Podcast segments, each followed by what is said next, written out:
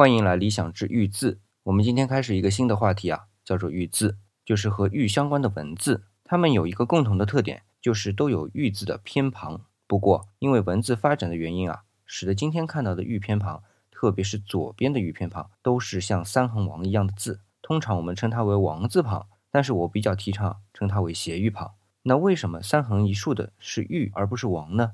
这要从经文开始说起。先看一个我们青铜的重器啊。叫天望鬼，它还有两个名字，一个叫乙亥鬼，一个叫大风鬼。大家以后查的时候要注意啊。它现在藏在中国历史博物馆。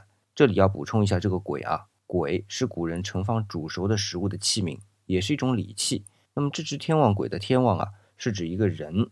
一种可能性呢，就是指太公望，就是姜太公了。之所以要补充介绍这只鬼啊，是因为它在文物鉴定界具有极重要的标形器的作用。